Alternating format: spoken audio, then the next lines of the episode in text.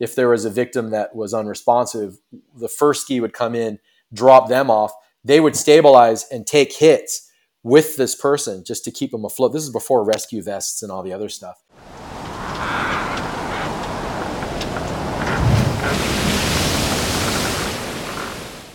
All right, welcome back to Aclassic. I'm your host Jack Akrop, and today I'm with my friend Ryan Levinson. Uh, Ryan's a, Ryan's an awesome dude. I, I, just got to know him, you know, over the last few months through a good friend, John Griffith. Griffith, and uh, he's got a long list of accolades here. We're going to get into, along with being the former leader of the Big Wave World Tour EMS rescue team and RWC operator. He's a former super yacht captain, former member of the U.S. sailing team, former national champion sailor. Uh, Ryan former. Levinson, welcome on. It's all former. I'm just an old man now. I'm just blowing you up, bro. Thank you. How are you, man? I'm good. Good to see you, brother. Good to see you too. How's everything? It's good. We're down in San Diego. You know, we're um we're we're on the on the home continent for a little while, like getting used to cold again before we head back head back to the tropics. Okay. Awesome, man. So where where are you from originally? Originally I was born and raised in Florida on the west coast of Florida, actually. And then when I got to high school, started surfing on the east coast, you know, in Cocoa okay. Beach, that area, one town up from Slater and those guys, same era. And then for college, I was expelled from high school. And uh, before I was expelled at my high school, you were required to apply to a college. It was like one of the things you had to do. And I wasn't going to go to college. I was going to be a professional cyclist in the summer and surf in the winter. That was my, that was going to be my, my thing. So I didn't need college, right? But um, I looked online and I found out that Playboy rated San Diego State University the number one party school in the United States, and there's good surf in San Diego. So I applied there, somehow got in, and uh, back when San Diego State was a little easier to get in, and moved to yeah. California. Been there since. That's awesome, man.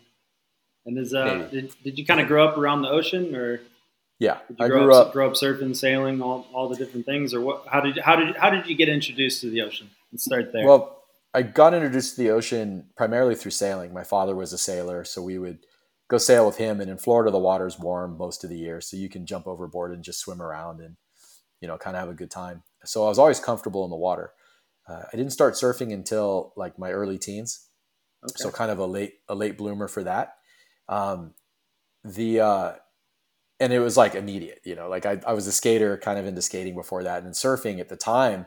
For me, it was kind of equal parts maybe identity as it was because I loved riding waves. And then, of course, like the riding waves part, it, it's done. Once the hook's in, it's done, you know? So You're hooked. I was a kook then, still a kook now, but, but, uh, not stopping anytime soon, you know? Yeah. That's Hopefully. awesome, man. So it just kind of, everything kind of evolved from there. So started yeah, off, well, started off sailing, started surfing. And then once yep, you came to, came to California, it was just full on. What, well, what was, it like change. growing up in, in Florida and, and surfing there? Yeah, see, that was the big difference, right? Florida's all beach break, almost all beach break, and it's all really short interval stuff. And there's a super long continental shelf, so all the waves you have to paddle out through a hundred lines of like if the waves are over shoulder high, you're paddling for like an hour just to get outside, and then you're riding these kind of big, usually kind of soft reform, reform, reform. You know, there's there, there's not a lot. There's no points. There's there's no like slabs like there's some kind of rock bottom stuff, but it's still just basically a beach break. you know, it breaks like a beach break.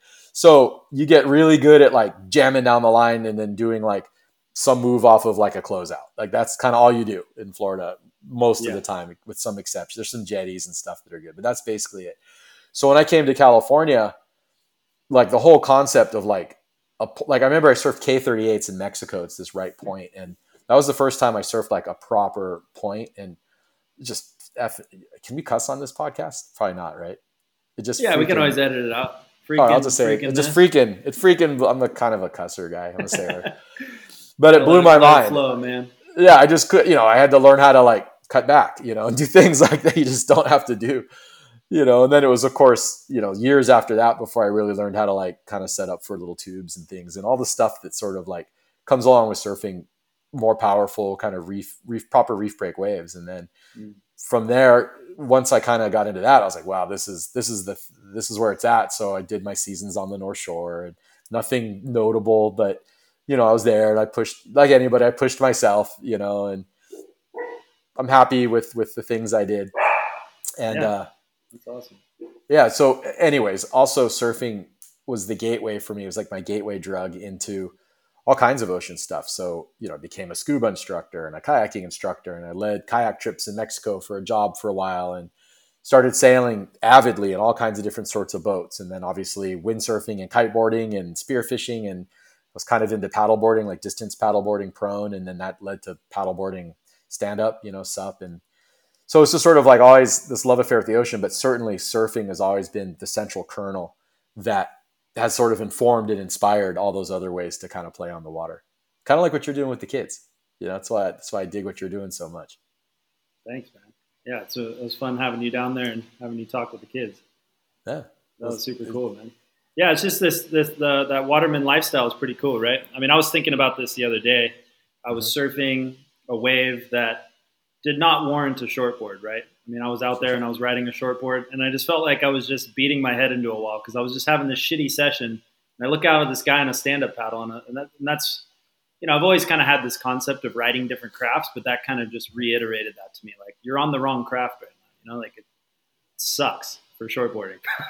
you know, Yeah, you get on, you get on a stand-up board or you get on a foil or like now I see why there's so many different avenues and, and it just keeps things interesting in the ocean. You know, like nothing Yeah, wrong with people it. riding shortboards. You know, some people ride shortboards all the time and they rip and that's fine. I just Mhm. find for me, I start to get start Yeah. to beat my head against the wall. So Yeah, for sure. I mean, and it also depends what kind of vibe you're in. I mean, like there's people who ride the wrong board at like certain waves just because I guess they want to challenge themselves or something. You know, um, yeah, it's just whatever you're into. Like, I guess for me, I sort of like I was a shortboard guy, right? And like my era in the 80s and 90s, you ride shortboards and they're white or maybe neon in the late 80s, but and then they became white. Uh. Black wetsuit, you know, a lot of the some of the waves I surfed, like you don't wear a leash, like you know, you're not going to be uh, welcomed with with smiles, you know, and um, you have to kind of prove yourself in the pecking old, old school shit, you know, or old school stuff. yeah, And um, so that was sort of kind of ingrained in me. And then as I got into these other sports, I still stuck with just shortboarding until I started working with uh, a surf shop that's kind of like this. Um, it's kind of like a like legend guy shaper. It was his shop, and he's a longboard guy. And I started kind of well, uh, let's see what his boards are like. And I started riding a few of them, and they just blew my mind. Not so much. I'm not really like a login guy, big single fin, you know, square tail plank kind of thing. But these were boards that were just like really low rocker, kind of all about the rail, like really neutral, thin rails, deep concaves through the tail, little tight tri-fin, like designed for speed and glide. Uh, and I was like, blew my mind, like what you could do on these little waves, like how fast you could go, um, like just the way, it, just the, it was like such a different feel, you know. It just kind of like took a familiar wave and just added a little spice to it. And uh, I didn't stop shortboarding at the time, but it opened my eyes. So then later, you know, I have a muscular dystrophy. I have a disability that causes all the muscles in my body, not all of them, but most of them to get weaker. So as I started losing the ability to surf, that experience opened my mind to, well, I'll ride, you know, bigger shortboards. And then when I couldn't do that, I switched to sup, you know, and then I, when I couldn't stand up on subs anymore, I switched to, to bodyboards, which was really weird being from California from that era. you know, it's like, dude, bodyboard. I'd never even ridden a bodyboard at that point. And, um, so I, but where I was living at the time in French Polynesia and Tahiti, the waves are really well suited for bodyboards and almost equal number of bodyboarders as surfers sometimes. So it wasn't seen as this weird thing. And so I was kind of like, you know, not insecure about that. Not that I should be, but I was. And, uh, just had so much fun on the bodyboard. And then when I started losing the ability to kick on a bodyboard, I started playing with wave skis. So now I'm a kook starting all over again from scratch on these wave skis, which are like kind of like kayak surfboards, kind of.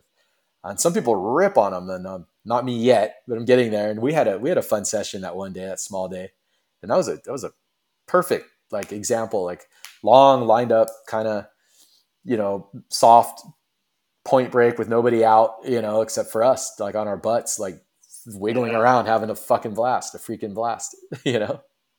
no, that was awesome, man. That was that was the first time on the on the wave ski, and man, what a what a good time that is, right?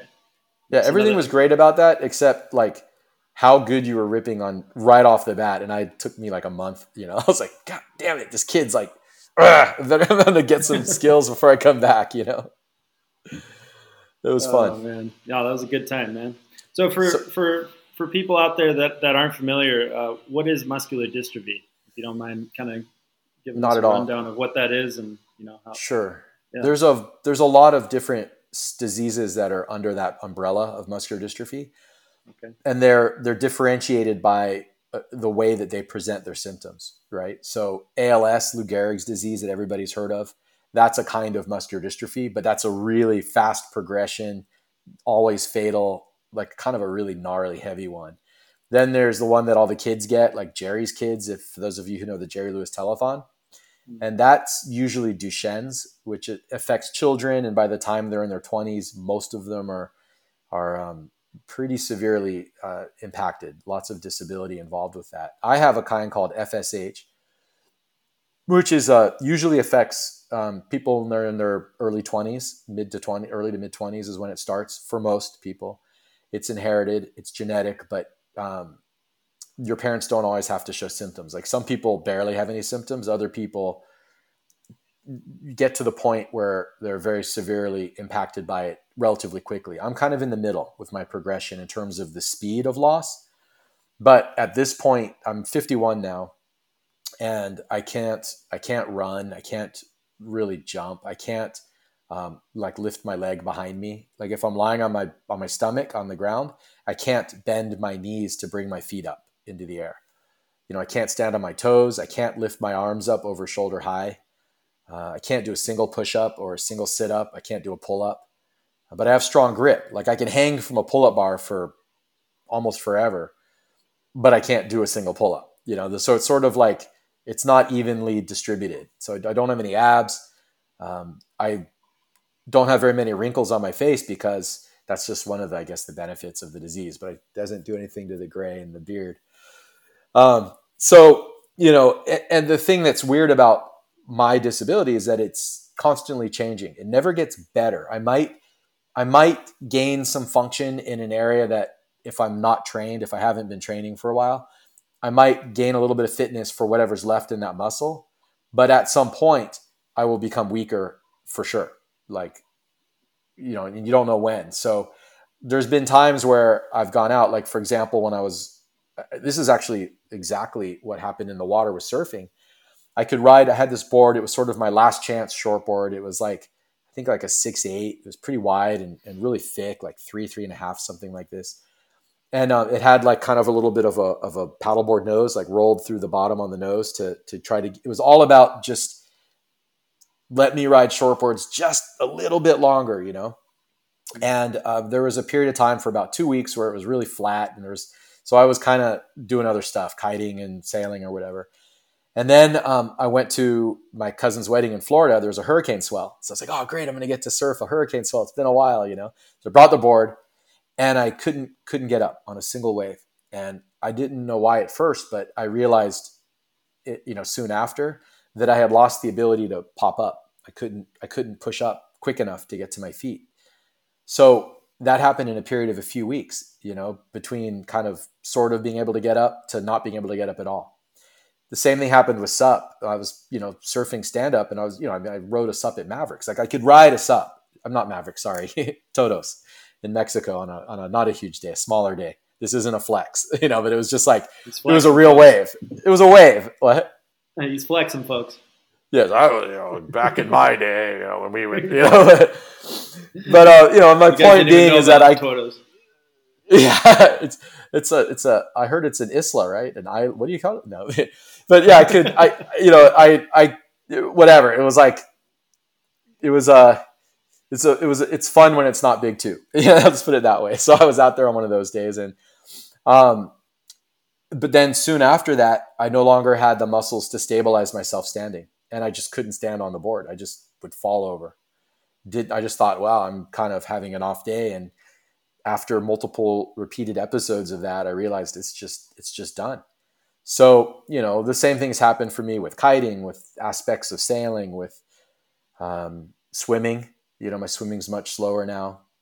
body surfing. I couldn't like I would body surf all the time, but then at some point I couldn't hold my hand in front of me, you know, so I could only body surf kind of head first Superman style, you know, with my arms at my side, um, which you know leads you to getting pile driven into the ground a bunch of times, and I can't put my hand out to, def- you know, so you just you have to adapt and you have to uh, adjust, and I try to. Um, wave skis are the latest the latest uh, manifestation of that of that process. That's awesome, man. And you just, I mean, you're just you're getting after it. That's that's the main thing. I remember when you were talking with the kids, you know, about that that same process of, you know, well, I can't I can't uh, can't stand up now, so now I'm going to do stand up paddling. You know, and I can't stand up paddle, so now I'm so that's amazing, yeah. man. I think I think that's a good a good men- mentality to have. And um, what what what kind of got you into? So I just want to kind of shift gears here a little bit. What what got you into the into one EMS and two into the RWC, um, being the head of the RWC operations on the Big Wave World Tour. Like, how did how did that whole how did that all progress? Yeah, um, the EMT stuff and the EMS stuff uh, yeah. began initially. I was I was teaching water sports at this facility in San Diego, and one day we were doing a water skiing program for people with disabilities. This was before my disability had really progressed much. I was still on shortboards. I was still running, all that. And we were the whole concept was is they would sit in this kind of like a like a sit down water ski that had little outriggers on it, and for people who had a really high level of, of spinal cord injury, so they were almost completely paralyzed. And there was a woman on the ski who probably shouldn't have been there. And what we would do is it was a, a everyone was was pretty highly trained because it was a water ski facility also. Uh, Coast Guard license. Everyone had uh, CPR, first aid, but it wasn't advanced medicine. It was just that level, and um, we were all like lifeguard certified, but not like ocean lifeguard, just the basic Red Cross stuff. So, anyways, we had uh, PWCs at the time, and we were like personal watercraft jet skis, you know, and we would follow behind and we had this was before sleds so we had developed this we called it the john wayne technique where the driver would hold his arm down in the water and the person in the water the rescuer would face them and hold up their arm grab it and like swing onto the back of the ski like in a western when they would swing someone onto the back of their horse you know wow so that this was the way without, we would this is without sleds you're you're without pulling sleds. the person onto the jet ski well this is you'd pull the rescuer up there was this isn't how you would pull like a victim up. No, but you would but, pull the rescuer instead of putting him onto the sled or him or her. You would right. put him onto the onto right. the actual jet ski like a horse. Right. We would run two crew, and this is before. This is in flat water. This is you know water skiing stuff. So what we would do is if somebody fell, you wouldn't nowadays. You'd go up and you'd kind of bump the sled around, and they jump on, and you do your thing, right? Or if you have a rescuer, they take them, put them on the sled, hold them in position, and you transport on the ski, right? But back then, the ski was just a fast way to get a rescuer on scene. So if somebody would fall, you'd come in with the ski at full effing throttle. I mean, there was, you know, wide open. And then the rescuer would jump off and do this like Navy SEAL cross your arms, cross your legs thing and hit the water at like 60, whatever, just boom. And if you timed it right, you'd hit the water feet first and then it would whip you forward to take two or three strokes to get to the victim. And then you could stabilize the victim. So you're on scene like that, you know, but a big wave kind of goes over the victim, you know, and the idea was, well, they're not doing well anyways. Get someone there to open the airway and they can deal with a wave. So then you stabilize the person in the water and, and do what you got to do. But then to transport, you'd have to bring a proper boat over, like a, or a, a, a, board, like a rescue board to paddle them in. But in this case, the ski boat would come and then we'd have to lift them into the ski boat and then do our thing. But because one person, and then when they start off skiing, this outrigger thing is kind of unstable at, at when it's just stationary. So one of the rescuers or assistants, whatever you want to call them, would hang behind the ski, and the person would go, "Okay, I'm ready," and, the, and then the you know the rescuer would signal thumbs up. The the nautique, the ski boat, would floor it. So you're hanging behind this thing, just just getting like keel hauled behind this outrigger thing until they're stable. Then you let go one of the one of the rescuers and their ski are following right behind. The other ski comes, picks you up, so you're like half dead from dragging behind this thing. They John Wayne you onto the ski, then it's wide open throttle to get you know into the second position. So when there's a fall, when there when something happens, that first ski does the rescue, and then they become the drag person, and you take point, and so you're rotating, you know.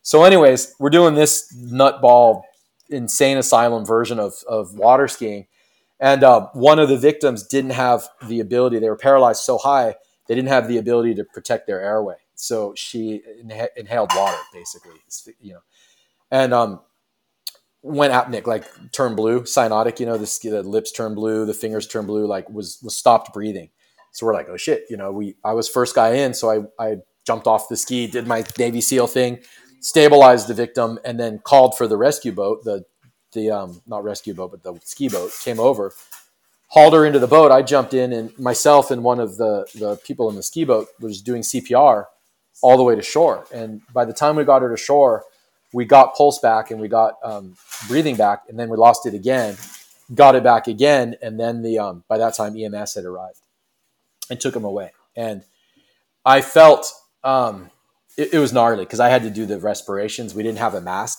so it was straight mouth to mouth. And this is a big, kind of gnarly, you know, woman who's like foam in the whole thing. You know, like the, the all all the like gross stuff they talk about in EMS was happening, and you just wipe it away and go. And it, it was no issue. It didn't hesitate, did it, and um, was very. It was a good feeling. I felt a sense of pride and a sense of um, purpose that I had had the training to to be able to provide help, and that I, that was the first time I realized that I'm I'm I, I you get I, like I get into a mindset, and I think that people who thrive in careers like EMS, it's something that they just have or they don't, and you can learn it a little bit, but some people do well under pressure like that. They they become heightened and more focused and if they have training, they're able to execute it. Other people trip up, and even if they're trained, maybe they doubt themselves or they're trying to remember the training instead of just trusting the training or whatever it is, and it's just not the right job for them. But it was for me. So fast forward a number of years, I'm no longer working at this place. It's much later, and I was uh, racing bikes on a velodrome, you know, the bike track where you go in circles really fast. Mm-hmm. Uh, there's brakes. The bikes don't have brakes. They don't have gears. You can't coast. You have to always pedal, and their crashes are gnarly because everyone stacks up and the wheels are still spinning. So the pedals are still moving and their sprockets are still grinding. So basically, you're lying on concrete, sliding along with metal pokey things spinning around everywhere. It's like something out of a horror movie. They're gnarly. They're bad, bad crashes when they happen. So I was there and a bad crash happened, and I had that first day training and experience, and I jumped in and sort of, you know, it's in, in in the realm of EMS stuff, it wasn't a big deal, but it seemed like a big deal as a civilian, you know, responding to this thing. And I had that feeling again. And when they when the EMTs responded or the medics that responded to that call, and they were doing their thing and packaging them up, and there was nobody who was critical. They could take their time and do it. So I pulled one aside and I was like, "Hey, tell me a little bit about this job you know? Like what's what's the deal? Where do i apply? You know? I was like this this i could do this. Uh, one thing led to another. Started off bls basic life support just transports from the nursing home to the hospital and back. Uh, eventually in san diego at the time they called it bridging where you get some additional training and now you're starting to work on an advanced life support ambulance with a paramedic and you're working out of the fire station under san diego fire chain of command and uh, wearing San Diego Fire basically uniforms and same apparatus and same. So it was really, and that's when you're actually in the EMS system, and I loved it. I just, it's just, it was for me, and I did it as long as I had the strength to. And then when I didn't have the strength to anymore, uh, you have to leave. You can't just be an instructor. You have to also be field certified. You know. Uh, so when I was, I, I, I could still do CPR, but it was getting harder, and I didn't want to wait until I couldn't do it. Um, I didn't. I'm not going to put somebody else at risk just for my own pride and ego or whatever. So I, I pulled myself out of the field uh, after about ten years of, of EMS. Okay. Really glad I did it. That's awesome, man. And uh, so, how'd you get in? How'd you get involved with the the Big Wave World Tour then?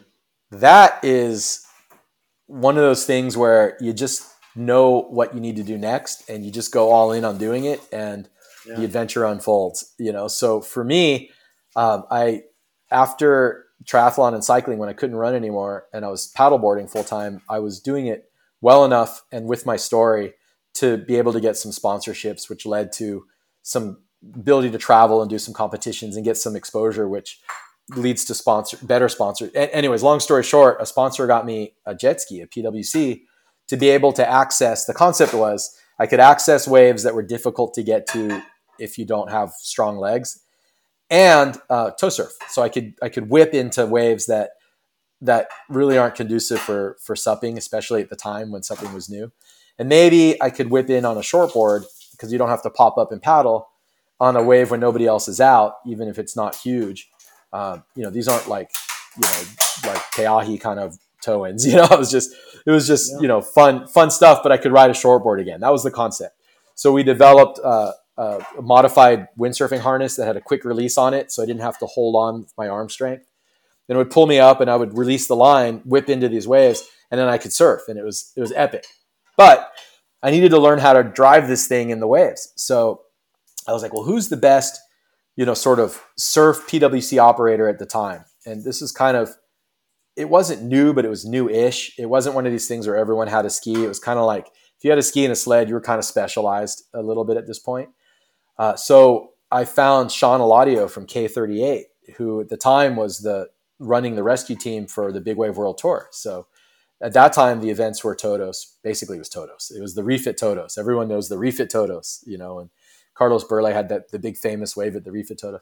So she was the the rescuer, and and she worked. Actually, there was an event at Maverick. She worked with um, I forget his name, some guy, but there were maybe it was an event. It was just a free surf, but there was there was um it was like some famous day where the sets just got bigger and bigger and bigger and they had to go further out further out further out all the surfers were gone at that point but her and this other guy were kind of caught out on this you know bigger than ever biggest day in history kind of one of those stories you know yeah. so she had this reputation she's legit and she's gnarly and knows her shit and i was like let's let's contact her long shot let's just see so i told her the story I've got this disease and here's my strength and here's my my background in the ocean and with EMS. And would you please let me train with you? I'd like to learn how to do this stuff.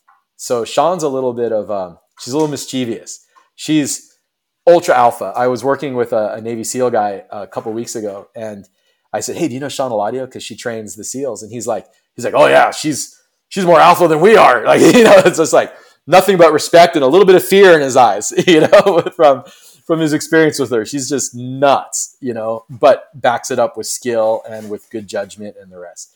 Nothing but respect for Shawn, respect and love. So, anyways, long story short, she goes, Yeah, I've got a training program. We'll squeeze you into it. It's in Oceanside. Come on down. Here's the date and here's where to go. It's on Camp Pendleton, but don't worry about that. They'll let you in. I said, Okay, great.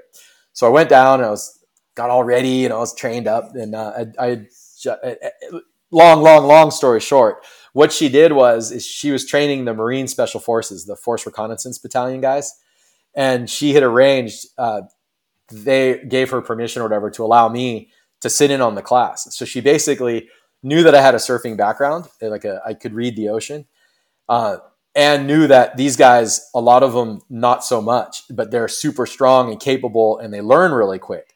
So she was engineering a situation where when we got to the surf zone stuff, they were going to get obliterated at first because they're just going to try to power through everything. But I could kind of like finesse through it and and like kind of out out operate them a little bit, you know. But they could as soon as they learned it, it wasn't even a wasn't even close. You know, they could run all day long, all night long, lift you know giant heavy people up with one hand, and just they were just gnarly, like insane, you know. But she, she she sort of a little bit. It would be fun for me to do the training, and a little bit it was so that they would have the opportunity to see like look there's finesse involved in operating a ski in the surf zone. It's not just muscle and power and go go more. It's not always more you know? Uh, so that was that was epic. I trained with them. Uh, it was i forget like a week long or something. It was day and night. We were doing like midnight ops and you know go offshore until you can't see any lights. And then they would clear you to come in and then you'd come in with just chem sticks and these like formations and it was like it was super cool there was no guns and stuff it was all it was all rescue and water safety based stuff, but they did unbelievably well because they're they're team orientated. They understand the value of training. They're not in a hurry to um, just like, okay, I know this one. Teach me the next one. They're like, okay, I know this one, but it's not perfected yet, so I'm going to do it three hundred thousand times. Then teach me the next one. And uh, I because because people's lives are going to be at stake, and that training approach stuck with me. Uh, I really respect it and learned from it. Uh, and you know, of course, by the time I was done with that, like I could drive a ski. You know, so so Shawn, from that experience, we started. She she kind of took me under her wing with they do racing, so they do races from like Long Beach to Catalina Island and back, like open ocean, just just wearing all this like BMX body armor stuff, you know, and the full motorcycle helmets because you hit these waves and your head whips down into the helm, you know, and uh, you put like multiple GPSs taped onto the helm because half of them fail from the impacts, you know.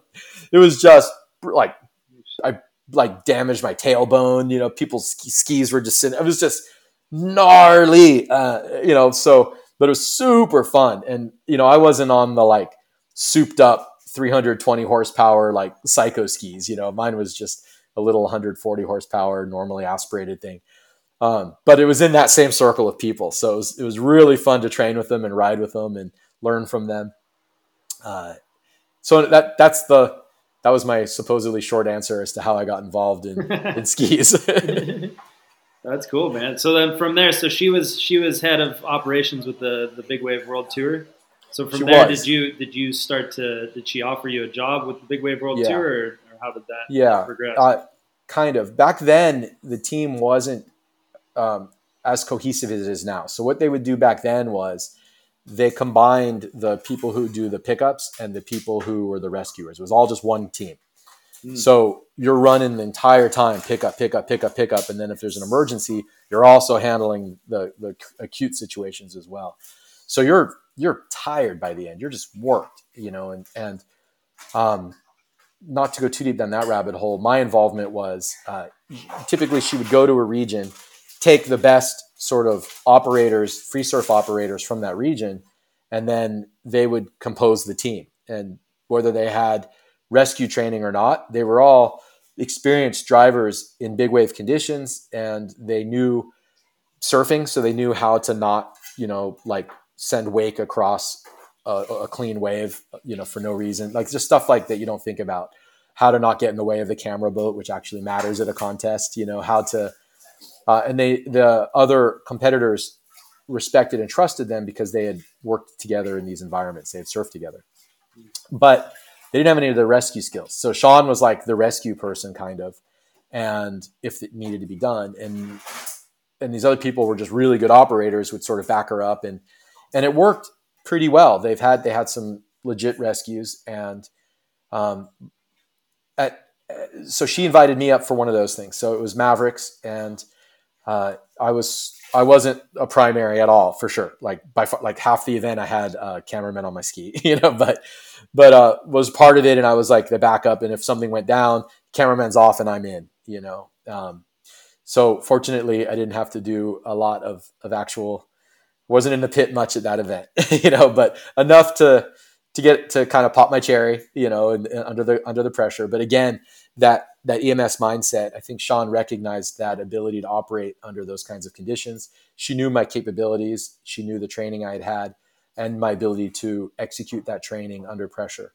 Uh, so then it was just a matter of operating in the surf zone and you know in, in that kind of environment. I didn't have a lot of big wave experience, so that was sort of where I started cutting my teeth in that. And really, it's it's not. It is different for sure, but the timing between waves isn't that much different than it is on like a 20 second interval day on six feet. You know what I mean? You still got 20 seconds. You know, yeah. the consequences are just much, much bigger if it doesn't yeah. work out. So it's just, you know, the, the timing and the operations are the same. The pressure is different. Uh, and, and, the advantage that I get along with people. Long story short, um, after that event, the Big Wave World Tour was starting to posture for for for the WSL, and they'd added some more events, and there was um, changes in insurance and in, in permitting for venues and so forth, and they had to okay. they had to up the standards of the of the rescue team. They needed at a minimum CPR and first aid, and you know, but they they wanted these minimum standards in order to for the insurance and and the rest. And Shawn you know didn't have those. And and I don't even it, honestly like she her level of operation in most cases was a level beyond that. So it would have been a little bit jumping through hoops and Shawn's just not going to jump through hoops you know if you know her. It's her it's her way. And um, I don't have any judgment whether that's good or bad, but it does leave you in a position where you can't work for a group like WSL. Um, so they asked me, knowing my background in EMS and my contacts in, I, you know, at that time I'd been through the lifeguard academy and, and had, had done some other stuff. And so they uh, said, Hey, can you, can you do it? And I said, well, I think that what we need to do is split the team so that we have the assist team and we have the rescue team. So the assist team are the same guys who've been doing these events all along, doing the pickups. They're the like a chairlift with with a little bit of an added bonus of skill, right? So they're the ones running constantly, doing doing your standard pickups, uh, and they're the guys who know the breaks the best, know the other surfers, and um, and are just really good at that. And then we have the EMS rescue team, which are skill trained operators who are familiar with that environment and could do pickups, but let's keep them fresh. Let's keep them ready. And they're the ones who can go in and handle an acute situation. So if there was a trauma, if there was um, an unresponsive victim, if it was a multiple casualty, if a boat drifted in, whatever it was, we were the ones in. So we would go in for the gnarly stuff. Um, they would signal to us if, and we would we would come and take over if there was time for that, or they would transfer over to us, pick up and then transfer over if they assessed, you know, on scene that that it needed a higher level of care and that was us. So we we were like the team was was really good. We had um, a Coast Guard helicopter rescue swimmer, which is wow. like like the highest level that you can get in terms of of ocean rescue. Really, uh, we hmm. had a number of full time lifeguards from San Diego. Um, we had a firefighter, lifeguard, paramedic from from Oceanside, who's still on the team now to this day. Uh, Chad Cox, epic, epic guy.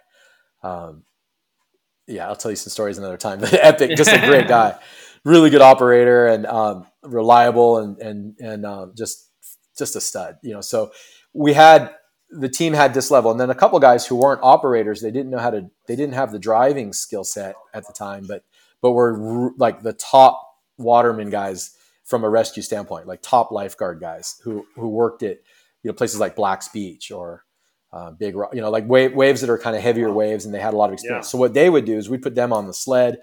If there was a victim that was unresponsive, the first ski would come in, drop them off. They would stabilize and take hits with this person just to keep them afloat. This is before rescue vests and all the other stuff. So they'd be wearing like just a, a PFD, you know, a regular uh, life jacket, uh, and then they would come in, grab the victim. So now you have these inflatable vests back then we were the vest, you know, so we were just basically bear hugging and crossing legs around the victim, protecting the airway and then rendering aid as needed in between taking, sets while you wait taking, for the ski. Taking white waters on the head. Taking hits. Yeah, just oh. taking hits. That's it. And then when the ski comes and picks up, if the person is able to, if the victim is able to, we call them customer. And if they're able to get onto the sled, they're out with the ski and the swimmer is still taking hits unless there happens to be another ski right there to, to grab them. Wow. So, but these guys, one of them, one of the guys who was just a just a stud was Roger Eels um, from San Diego Lifeguard, full time San Diego Lifeguard, and he's he's a Todos guy. He's he's one of the Todos like main guys, you know. And um, so he was he loved it. He was he was in his element, just on fire. And uh, thank you, sir. I have another. Like he's in, he's in. Let's go. Come on. Let's just just let's do it anyways. You know, like he was he was that guy. Um, so anyway, so that was the EMS rescue team. So I I ran that team, which consisted mainly of just scheduling and training and um, helping develop the standards and stuff like that. It wasn't because I was like the best guy on the team. I was just the guy who like was willing to do the paperwork. Uh, but we trained together, and we were good. We were a good team, and the standard I told the guys always from day one was when I could no longer get Jim Jimbo Jim Lockwood, the big boy. He was a full time lifeguard. Still is. He's retiring this year um, from San Diego. Epic operator and um, just a solid guy under pressure. And he was kind of the guy who could see the big picture and direct resources and and sort of manage uh, the other agencies that were responding. He was that guy. You know, he was really good at that, and he's just a stud in the water. So Jimbo but he's a big dude, like a big dude. And um, the thing was, if I couldn't get him across my across the seat on the PWC by myself within 10 seconds of, of hitting him, then um, I was to immediately pull myself off. I told everybody from day one that was it. um, and he would just he was just dead weight in the water, just simulating being unconscious.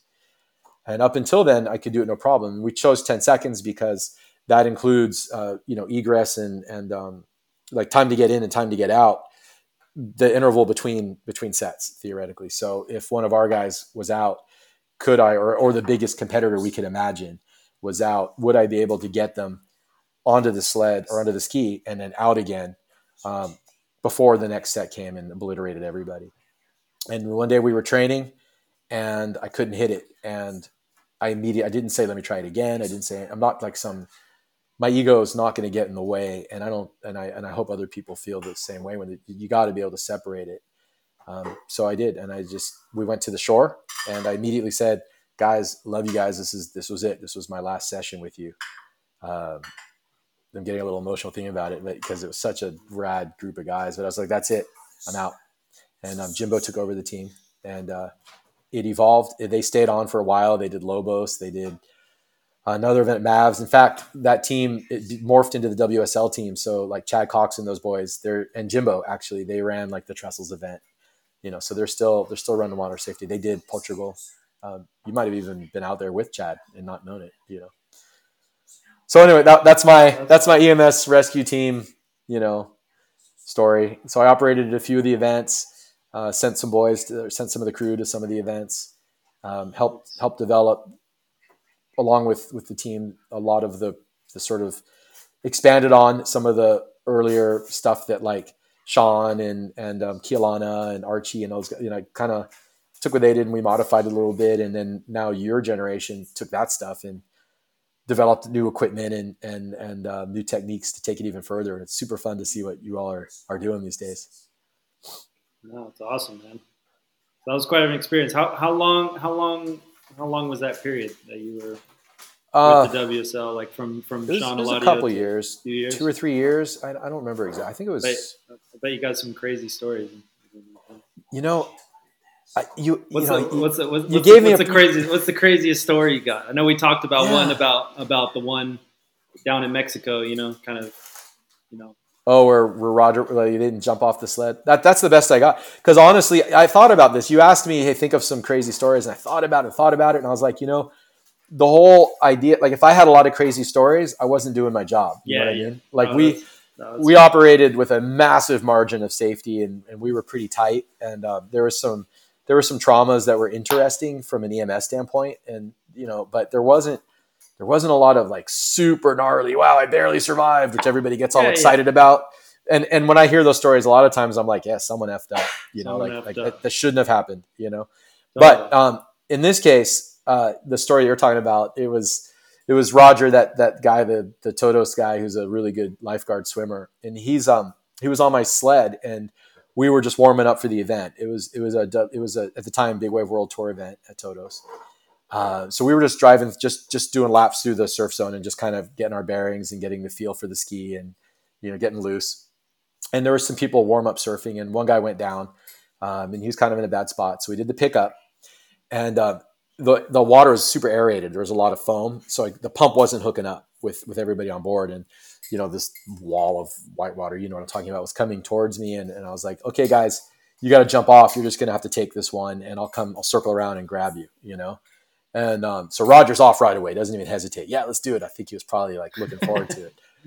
But the surfer's like, F no, like he's just not the guy you want working in EMS. I'm not going to say who it was, but he was he's a, a known guy. But we were kind of getting closer t- to an area where you don't want to be, and he wasn't particularly happy about ju- the idea of jumping off the sled. So at the at the I don't know why he did this, but he was way back on the sled.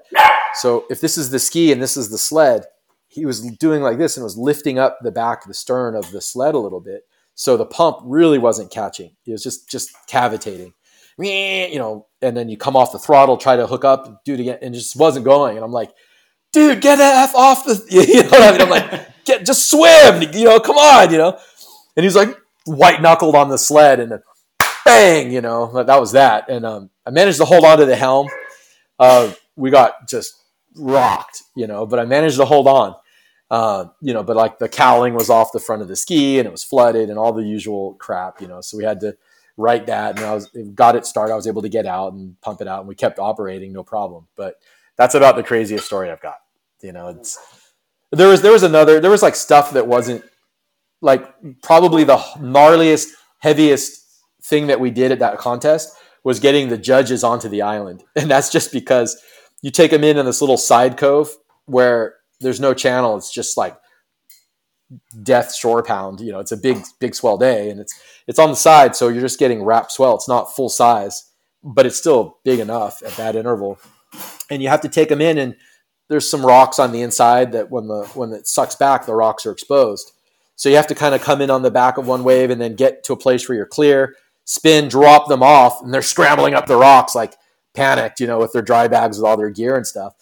And then you have to get out and punch through this, and it was just it was just like from a operation standpoint, there wasn't any margin of error, and it was kind of fun because there's like a lot of obstacles and really dynamic current and sort of swell situation to operate in. So that was that was really kind of the like the most you know like you know like out out in the actual lineup you might take a hit or two but okay whatever you know hold your breath you know what i mean but yeah. but there you're you know a, little, a little bit different so it was kind of um that was fun that was a good one yeah and the the i remember like it was like whatever. It was a fun one. That was a good one.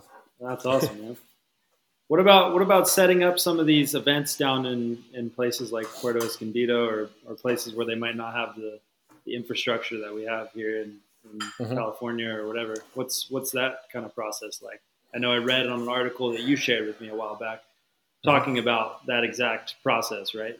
Of like creating yeah, an EMS I, system out of essentially nothing right? Out of nothing. yeah. I would I was more of a logistics support for those events. I wasn't the physically strongest guy on the team, so we would send the guys who were better most best for that situation. So if it was a situation where it was like a really strong currents and things like that, we'd send the best swimmers. If it was a place where there was no EMS system, we would send the highest medical trained people in addition to the swimmers and operators. You know, we would sort of pick from our strengths for that location who spoke the local language, uh, who you know was familiar with that break, and then we would put the team together from there because they didn't have the resources in those locations to field the full team, right? So one example was uh, Punta Lobos, you know, in Chile. Mm. We only could send two guys, so we sent Jimbo, mm. Big Jimbo, because uh, you know he's just a stud and a good operator, and and um, just because he's Jimbo. And then we sent um, Chad Cox, that guy I was telling you about, who's the medic, because he's a medic. So he sort of smuggled down um, a lot of ALS level medications and you know uh, tools and things that you would use, and uh, kind of coordinated with the local equivalent of EMS and uh, put together an action plan. Like here's the exfil point. Here's where we'll pick people up. Uh, here's where you'll take them. Every you know he had all, all of the contact information for everybody. They had it already on the EMS side so that there wouldn't be a scramble to figure out where people were or what was going on with them. Um, they uh, were working with the local lifeguards sort of for transfers for the less acute if there was a multi-casualty for like they really did a great job they handled it extremely well and they had enough iv fluids left over from the, there's a, a legendary story about the party at that event and chad's efforts to resuscitate everybody the next morning you know he was after that that was that was it that was when chad became everybody's favorite you know rescue guy whatever it was after that party um, yeah, he's he uh, helped them out. Helped them out. Yeah, that's good, man. It was all in all legal ways. It was all yeah, legal and in uh, all legal ways. Yeah, it was all getting legal. everyone rehydrated. I don't know. You gotta gotta keep drinking. You know. well, that sounds like a hell of an experience, man. That must have been a amazing amazing period of time right there. It was. I'm I'm unbelievably grateful I got to do it. I'm sad that it was cut short, uh, or not cut short. It lasted as long as it could last. Uh, I'm really proud that I got to work with the team that I got to work with. Not proud because I was a rescue guy. At the time, I was a little bit. I'm a rescue guy. It was pretty cool. You know, people thought that was cool, but really, um, it was just felt great to work with a team that was that professional and that motivated and that um, uh, skilled you know, and each brought their own stuff. Nobody was like my way or the, my way is the best way. Everybody, there was a lot of respect, and um, it was a great. And I miss that. And the same, same, similar for EMS. You know, the experiences in EMS. And you know this, you're a lifeguard. Uh, you know, you know some some guys are kind of uh, more rewarding to work with and girls than others. Um, this team was was all the good, none of the bad. You know. Uh, that's that's and, awesome. and I got to spend a lot of time with Shawn, which was just nutballs. I'm glad I survived it. you, know? you, made you made it through, man. You want to hear a crazy Shawn really? story? Since since we're talking stories, let's, let's, hear a crazy Shawn story, man. Short short story. We were doing that that race from Long Beach to Catalina and back, mm-hmm. and um, she was she was doing well. She was near the near the lead in this race, and she came into Long Beach Harbor and hit cross chop from a freighter or something that was going out, and got launched off of her ski. And when she did, she kept holding onto the helm, and she actually ripped the helm off of the ski. So boom, this gnarly wipeout right in front of the safety boat because you know so they run over to her and they're like, "Oh my gosh, are you okay? Like, here, don't move. You know, we'll, we'll check you out." She's like, "F that! Like, I'm doing really good in the race, and I've only got a couple miles to go." And they're like, "Well, your ski's broken." She's like, "No." So she hung off the back of the ski because she still had a throttle. The helm broke off, but the cable was still intact to the throttle. So she hung off the back of her ski, taking the full hit of the of the jet, you know, the the thrust from the jet prop, um, and just pinned the throttle and used her body as the rudder to steer and finished the race, finished the last couple miles. No way. And placed. And yeah. placed. And placed. She's so. so this is literally just a race, like pinning it on a on a jet ski as fast as you can go across the ocean. Yeah, like how how many hits can you take? You line up and they say go, and you just go as fast as you can, and then you go around a buoy fast as you can, and whoever is still on their ski at the end wins. You know.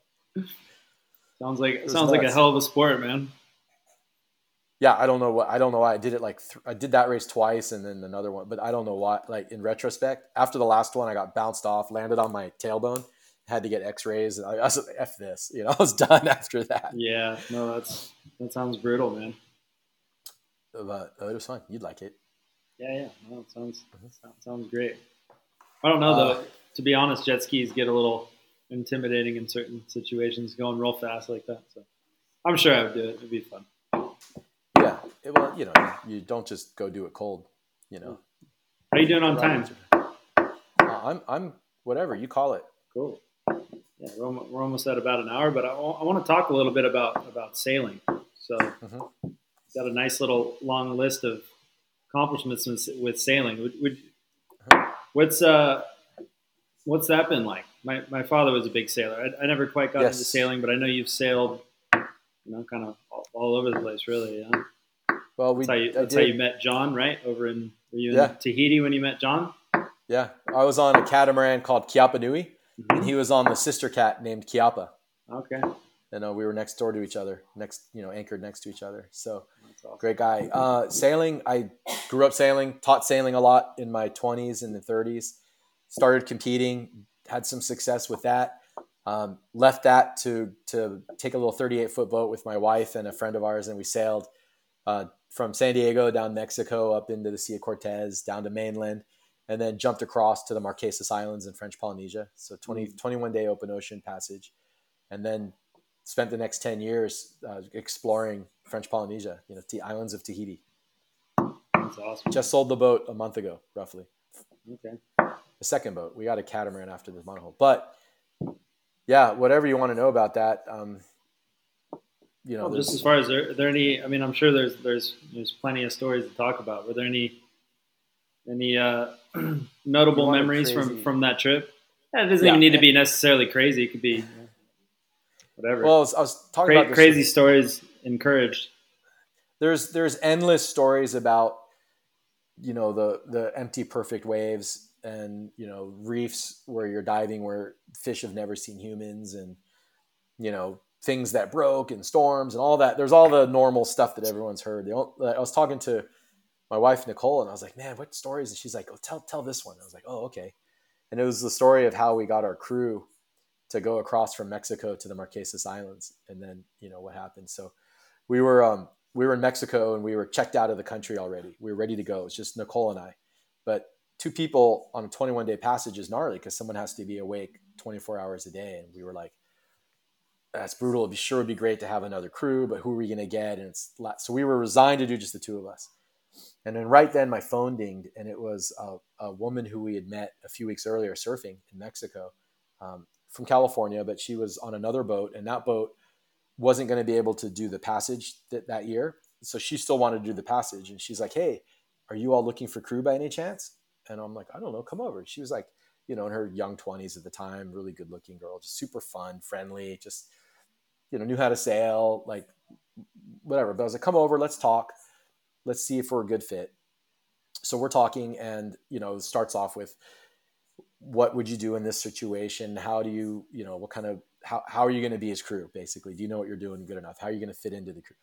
And then I just kept getting this vibe. She's from San Francisco. So at the end of the conversation, I was like, you know, I go, this is such a shit story to tell this story. yeah, but I go, I go, you know, I go, um, my wife and I, I go, Nicole and I, sometimes when it's really warm, like we like to sail naked, you know, and, and I'm like, is that going to be a problem?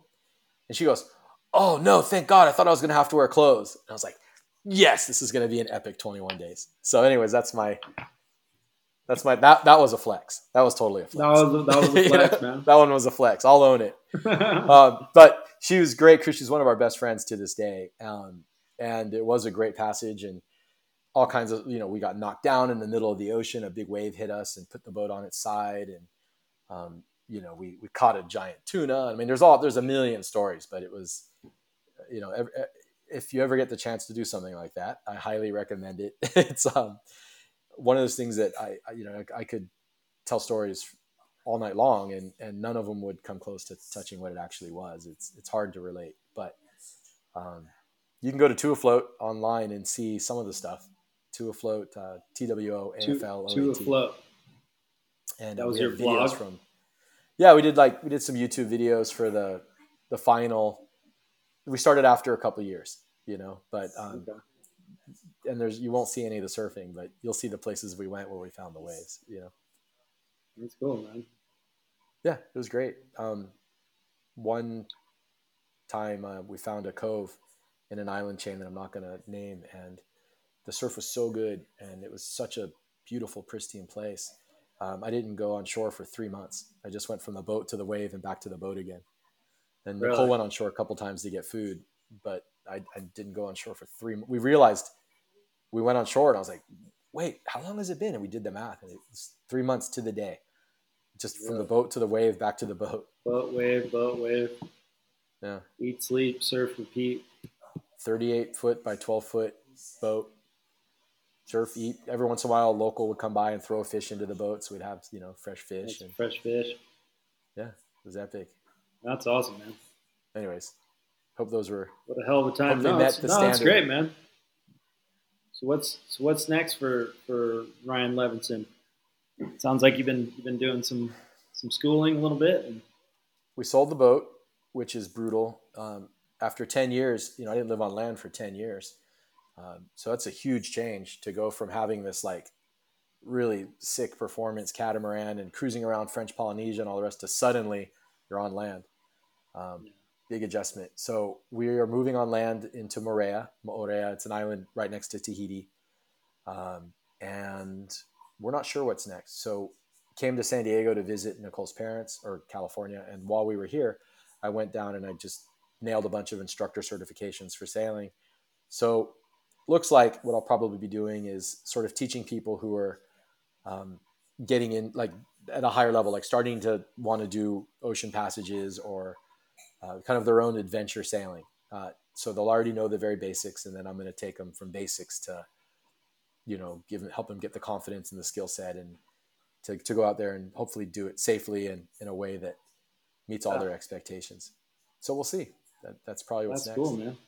So how do how do people how do people find you for that? Are you going to do it through an organization, or is this this your own? Yeah, it's going to be your own endeavor. The best way to reach me, if you're in the United States, is through Learn to Sail San Diego uh, or Aventura, which is in Dana Point, A V E N T U R A, Aventura Sailing. Okay. Um, I I'm sort of underneath both of them, and then also if you're in French Polynesia or you want to do this in Tahiti uh, there's Sail Tahiti, contact Sail Tahiti, and then it's in Tahiti on the boats. Uh, there's a whole bunch of really high end catamarans, uh, and we'll go out there and, and we'll get at it. You know, um, this won't be uh, you'll learn it, but at the end you'll know what you're doing and you'll have a great time, and um, and uh, you know you'll you'll take a, a bunch of, of years and pain off of the process of preparing for something like this.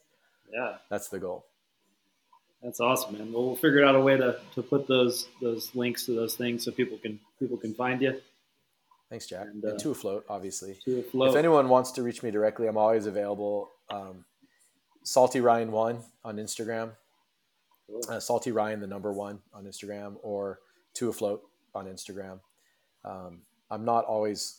Sometimes, like I'm in a place or, or situation where I can't respond right away, but you will get a reply, and um, you're not bothering me. Don't don't worry about it. You might be bothering me, but I won't let you know. Just do it. I won't, I won't, let you know that I'm you're bothering me. Right. Exactly. For all intents and purposes. For all intents and purposes. Well, it's when been a pleasure. Come man. out? When am yeah, I going to come out? question is, yeah, yeah, yeah. Like, man, uh, John. is this. John hit me up last year. That was so my thing. You know, with with the with the the Waterman's Academy here in Santa Cruz is, mm-hmm. you know, I, I do it year round, but the months of June, July, and August are pretty much off limits, which is, you know, it's unfortunate because there's good summertime swells during that time, but you know, it is what it is. So any, you know, out, out of that season, April, May, before April, May, that a good time That's to go? Best time because it's end of cyclone season. Um, yeah.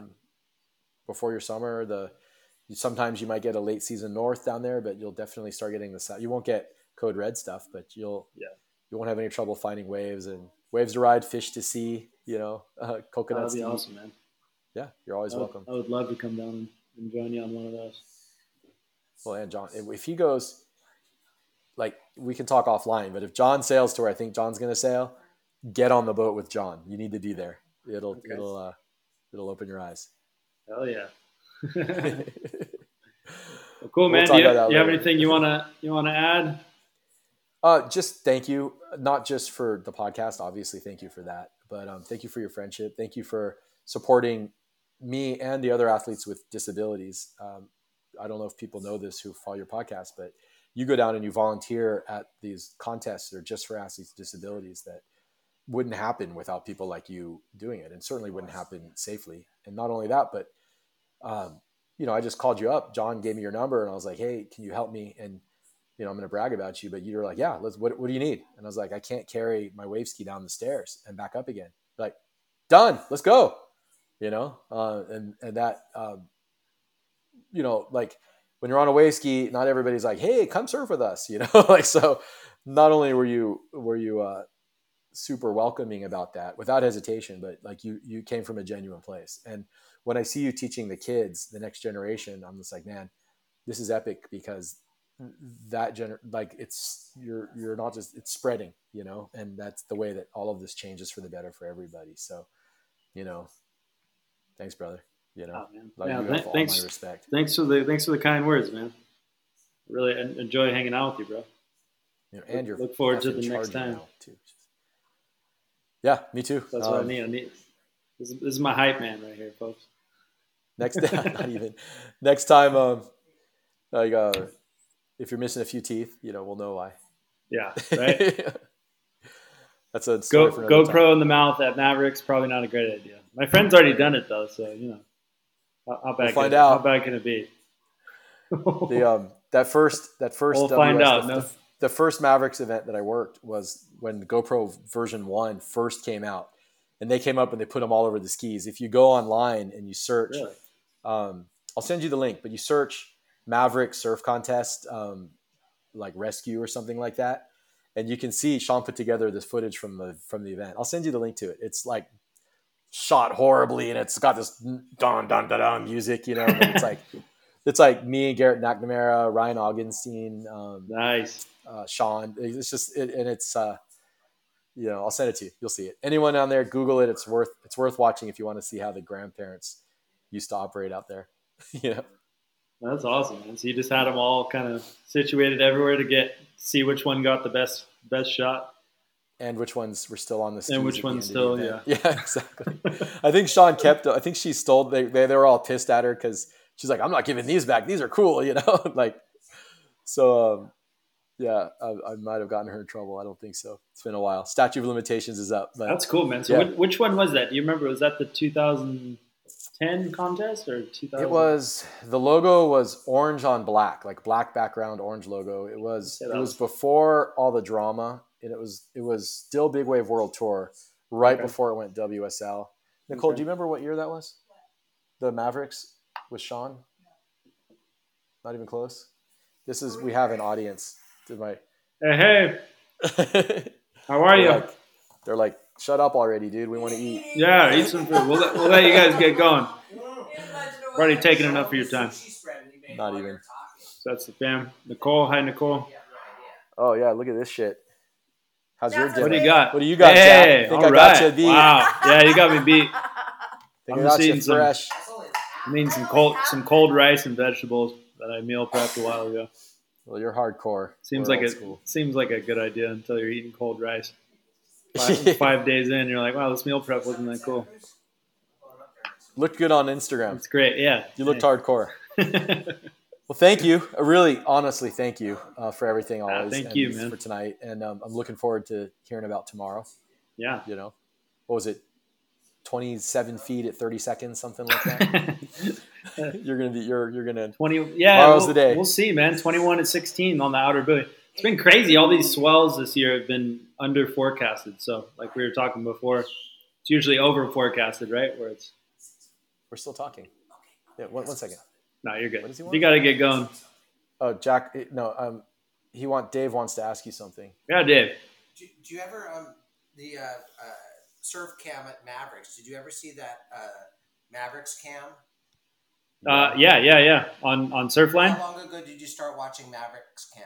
mm, When it came out. yeah probably how long 1997. oh is that is that when it came out really It says I set that up I- with my friend Greg Poston. That was on the. Oh, did you really? House. oh no way Oh, but you got to understand, Dave. What Dave doesn't understand is that that's something that not not everyone's going to be happy about it being. there. you know? It's like Dave, you, well might, it's uh, you might have to change your address. Yeah, now. That was 30 years. well You might have dave we'll make sure we'll make sure we, we kind of blot your face out so they don't you know what i mean Yeah, it says it says they're going to fuzz your face so that that way you don't get you don't get any hate for that. no what are you what are you gonna do He's like, man it was mavericks 30 years ago. Ma- it's Mavericks. It's the most crowd, you know. Yeah, Mavericks is done. Like, the like the surfers are carrying cameras. Like then you know it's done. It's done now. it's done. You got me with my okay, GoPro. so so you're getting you're getting props. You're getting props. no, that's awesome. All right. camera. So when you uh Cheers, man. when you see yourself on the camera, think of Dave. No, well, no, that's that's really cool, man. That is kind of cool. That is super cool. Okay, I'm gonna eat. All right, man.